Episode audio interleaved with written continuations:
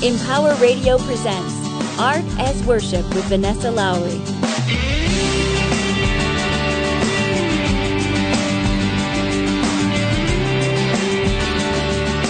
Welcome to Art as Worship. Each week we feature stories of artists and explore their process of creation.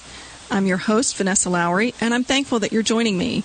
On this show, I talk with artists of various faiths, working in a wide range of mediums, on the common theme of how they use inspiration and creativity as an expression of their spirituality.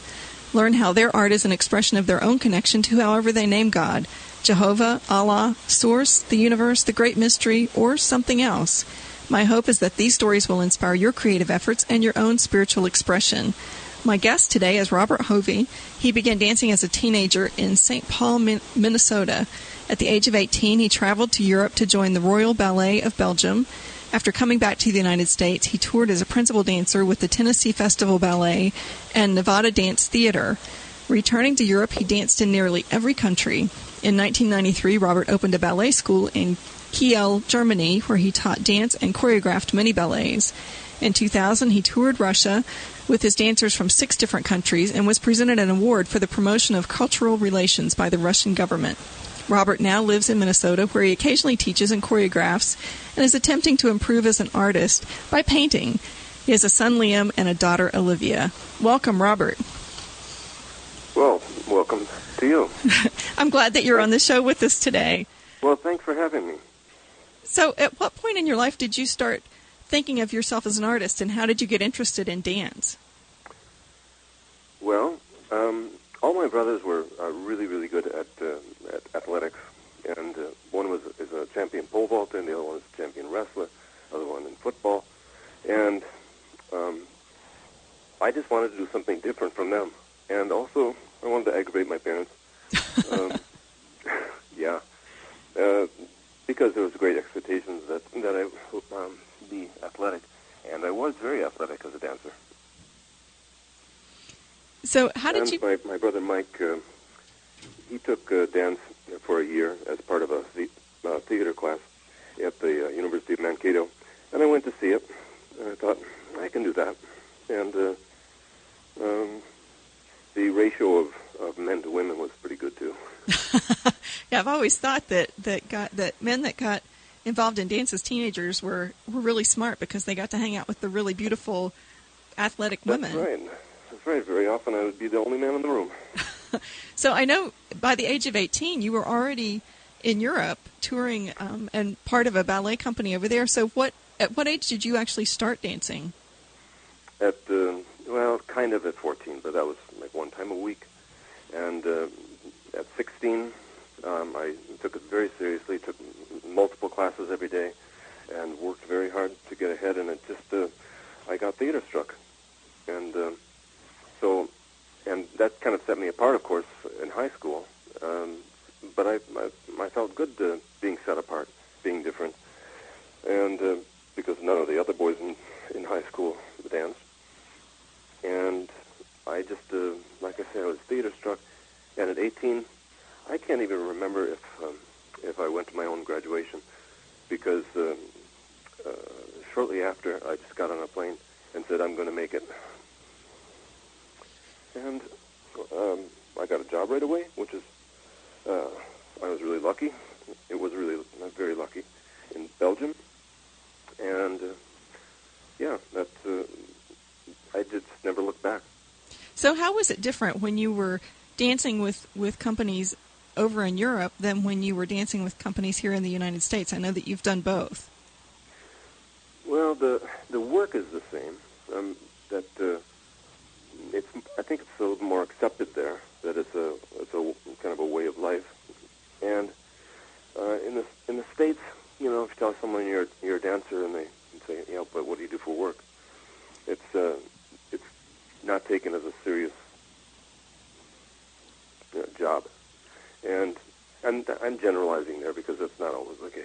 But, but I imagine uh, that's the case with a lot of artists that when they when people ask what they do and they tell them whatever their particular art is that you know there's a there's a segment of society that doesn't really think that that's work. They think that that's just play. Exactly. But uh, I can promise you that it is a lot of work.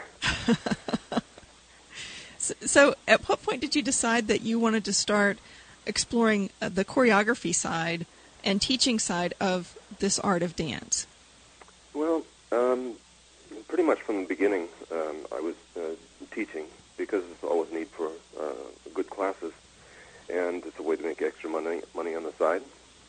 And the choreography, um, basically, when I'd get a group together, and uh, they were good, and uh, that filled a need, uh, especially when I had my, uh, my ballet school in, in Kiel, that uh, you train the dancers and train the dancers, and if they if they don't uh, see what they can do, because it's it's theater, it's not just taking classes, and I'd get a group together, and we'd put on a show, like a, a, a, Mickey Rooney building a barn and putting on a show. And, and if it's good, then people come. And that uh, that caught the attention of, of the city of Kiel. That uh, uh, as uh, ambassadors, they asked me to get a troupe together, and they'd pay for the bus, and we'd do a tour tour of Russia, and uh, that was very successful. And so, with that particular tour, was it the same show that you did uh, multiple times in different cities? That you were doing Yes. the same show but just moving from city to city? Yes, yes, and uh, it was very interesting to see Russia, and sometimes in very uh, poor uh, circumstances. Sometimes in a, on a gymnasium floor, and sometimes on a, uh, a stage built outside out of logs. Um, just, uh, just very, very interesting. And uh, what also was interesting was the camaraderie that we found. That uh, there was an American. Um, he was traveling through Kiel, and he was actually on his way uh, for a Fulbright scholarship, I think, uh, in East Germany. And I said, "Hey, you know, you're a good dancer. Um, would you like to come on the tour with us?" And he said, "Yeah, that'd be great." and uh, he he didn't want any any particulars, and he said, "I know some other people. Can I call them up?" And he got um, about four Americans to fly over, and um, then we had uh, people from other countries, and we just got on the bus and went to Russia. And Wow. uh, it turns out he, I mean, he was in Germany to study um, gene manipulation. It turns out that uh, he was so uh, he was so taken with with uh, touring and and uh, dancing that he now has his own ballet company, and he and they're traveling around the United States, um, uh, putting on great shows. Oh, that's awesome. Well, I'm, I've always wondered with a performer how, when they do the same show multiple times, how they keep it fresh. How do you how do you do that? How do you do the same show Uh, in different? Well, that's that's that's the artwork in, involved is uh, bringing yourself to the to the to that point. That because if I give someone steps um, and they do it the same, they just do it steps like a machine. Um, that's that's not our work. That's being a machine. Um, but uh, if you do the, the same show over and over, it's kind of like try to improve on it. You try to bring more to it. You try to express yourself in a different way. Um, you don't even have to because um, it's so. When when I do a show, I don't know what's going to happen. I don't know if there's going to be. I'm going to slip. I don't know if I'm going to get injured. Um, I don't know how the audience will accept what I have to say to them. Um, so it's always a different experience. It's always a different show. And so, do you have a process that you use to kind of get into that space of being ready to perform? Well, yeah, yeah. That uh, if um, if you look in a in a theater in the wings, someone re- ready to come on, very often you'll see um, them make a sign of the cross, and you think that dancers uh, weren't hmm, weren't religious, but they know that anything can happen, and they're and they're hoping for the best. It's kind of, it's kind of like an athlete, and you watch the Olympics, and you see people making the sign of the cross because he's saying, "Okay, I've trained and I've trained and I've trained.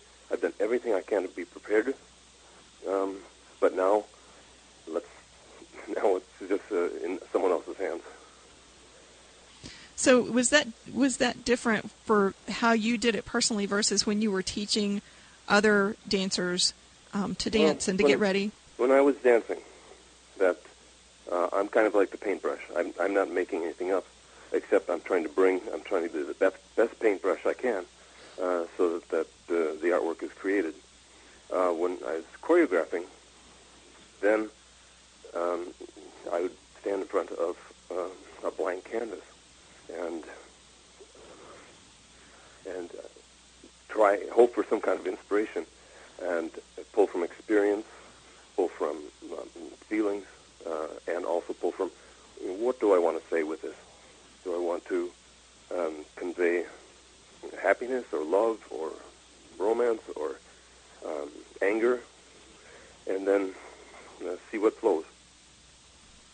So, when you're doing a choreography for a dance, how much do you have to adjust your choreography to fit the skill of the dancers that are going to be performing?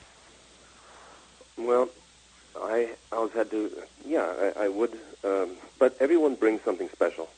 Um, a teacher of mine used to say uh, that uh, because very often in a large ballet school, let's say San Francisco Ballet or New York City Ballet, they can pick the dancers to look exactly like what they want, all the same height, um, same legs. Um, I went to an audition, I think, for New York City Ballet one time, and he had everyone stand in first position. That's that's basically just with the legs turned out, and he and he just told half of the, the room to go, because on that that was the whole audition because he wanted um, some cookie cutters. Um, me, uh, my school wasn't of uh, international renown. and I worked with maybe 300 dancers in the school, and I saw um, people with different emotions, different uh, capabilities, different. You know, maybe one is athletic, one is um, lyrical, and and work with that. I think that's I think that's a more rewarding way to work. So when you've created a choreography for the dancers that that fit them, then if you perform it again um, with different dancers, do you find that you need to make some oh, adjustments yeah, to that? I would definitely adapt it to their abilities and their strengths. And I remember uh, I uh, when I first went, no, when I second time I went to Europe, uh, I was auditioning around, and afterwards I, I put on my glasses because I didn't dance with the glasses and I put on my glasses and went to talk to the director, and he hired me. He said I look intellectual, and he was hiring for Hamlet, and he wanted a, an intellectual um, Hamlet, and so um, it, he he saw something in me, um, and it wasn't because mm, because I could do the splits, or it wasn't because I um, could jump high. It was uh, he worked on an intellectual quality and we made a darn good Hamlet. so, how does your spirituality find expression in your art, whether it's the art of dance or I know now you're doing some painting as well? How, do, how does your spirituality come out in your art? Well, it um, it's uh, it, I have to open myself up to um, a, a, a germ of an idea that uh, if I'm doing Hamlet, I'm doing someone else's steps. But what can I bring to that? What can I? Um, how can I make it mine? That uh, if if another dancer does my role tomorrow, um, that he'll do it completely differently, and opening oneself up, um, because nothing comes from nothing. And if I if I'm a robot uh, without without a spirit, without an idea how to make it mine, um, there's no creativity at all. And I think that's what, it, what it's about. It's about um, uh, letting, cultivating uh, an idea, and and uh, being open and responsive to forces outside our body. So I love that comment that you made of nothing comes from nothing and that you know you're opening yourself up to these ideas. How do you, um, when you're getting ready to choreograph a dance, where do your ideas come from? Where do you find that you get inspiration? Well, it, it's um, after years of dancing um, that I've had very good examples, and that the idea has to come has to spring from somewhere. And if if I want to express love, then I I think what would I do um, if I were in love, or if I want to express um, anger, I would have to uh, make the, steps and the motions uh, fit uh, the emotion. So, do you have a um, an ideal age group of of dancers that you like to work with? No, no, I don't actually.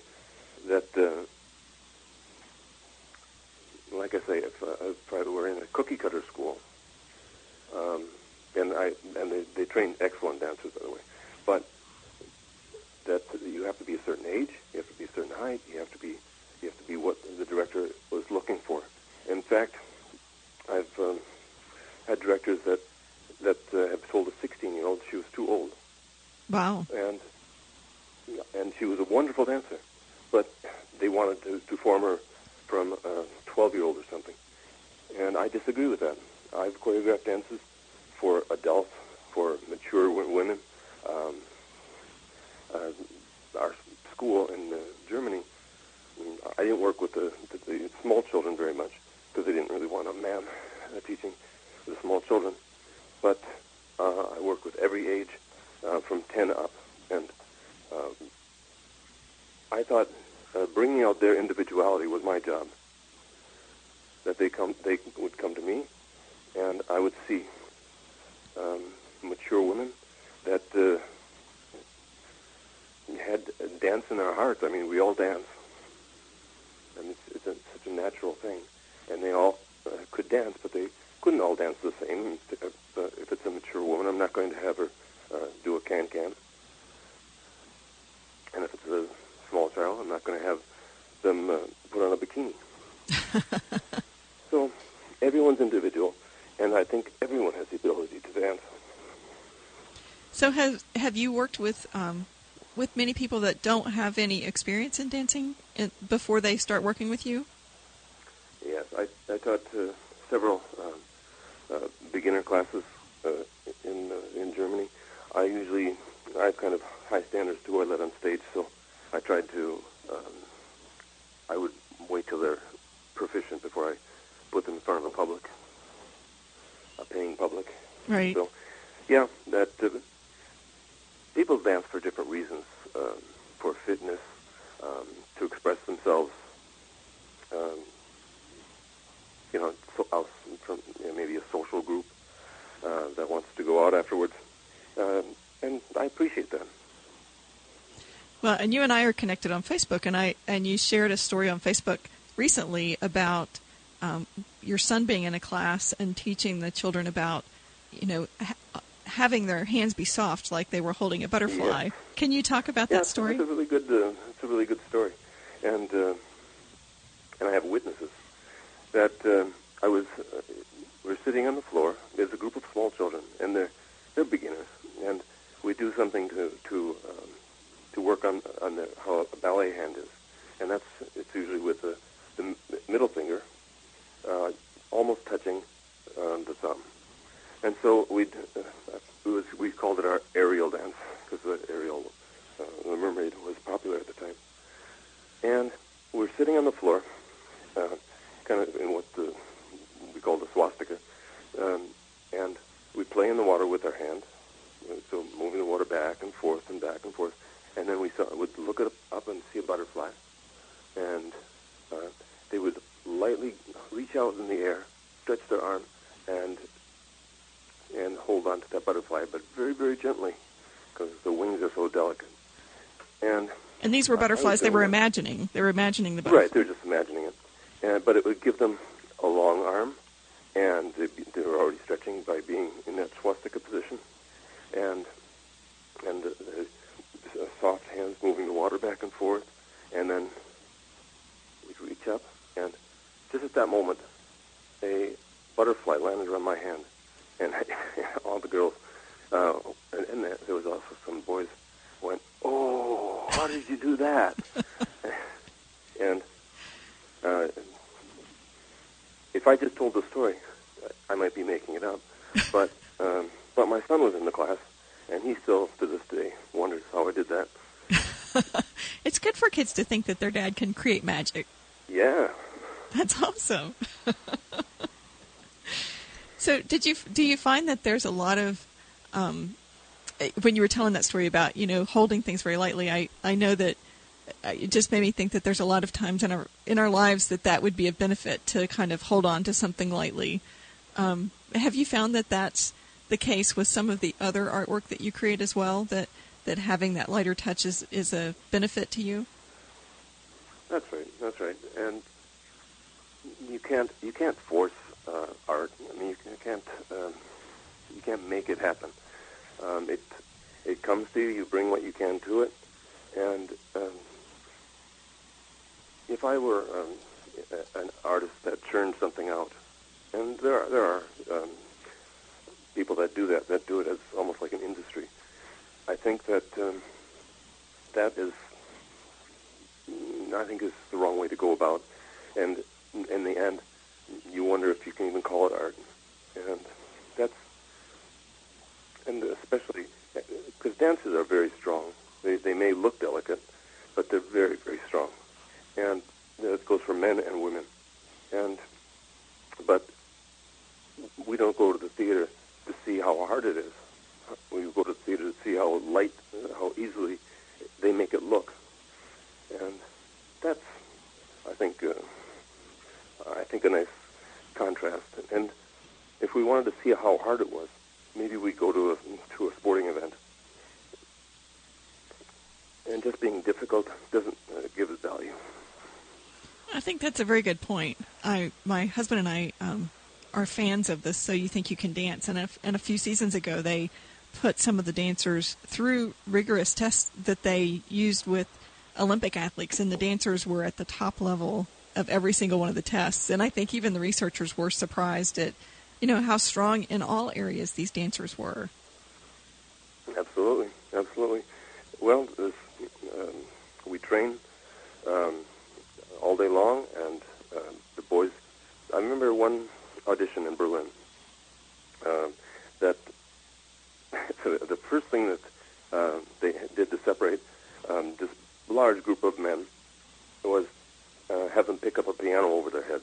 oh my goodness! Oh, wow! Yeah, and and then uh, whoever was, you know, like they do it in groups of three, and that was a that was a baby grand piano, and that uh, then um, the, the the boys, on the diagonal, and they had to um, run, run, run, and do an assemble, so a, a straight-legged jump on top of the piano, and that weeded a lot of the boys out.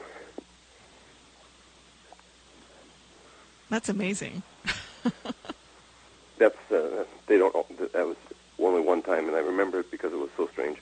But uh, but you know, I've had to lift ballerinas um, weighed almost as much as me, very often. Yeah. Because I'm not that tall. and you made it look easy. I'm and, sure. Uh, absolutely, there's no grunting. so how and has if, if you grunt, the ballerina's going to let you know about it. That's right. not good from all kinds of levels.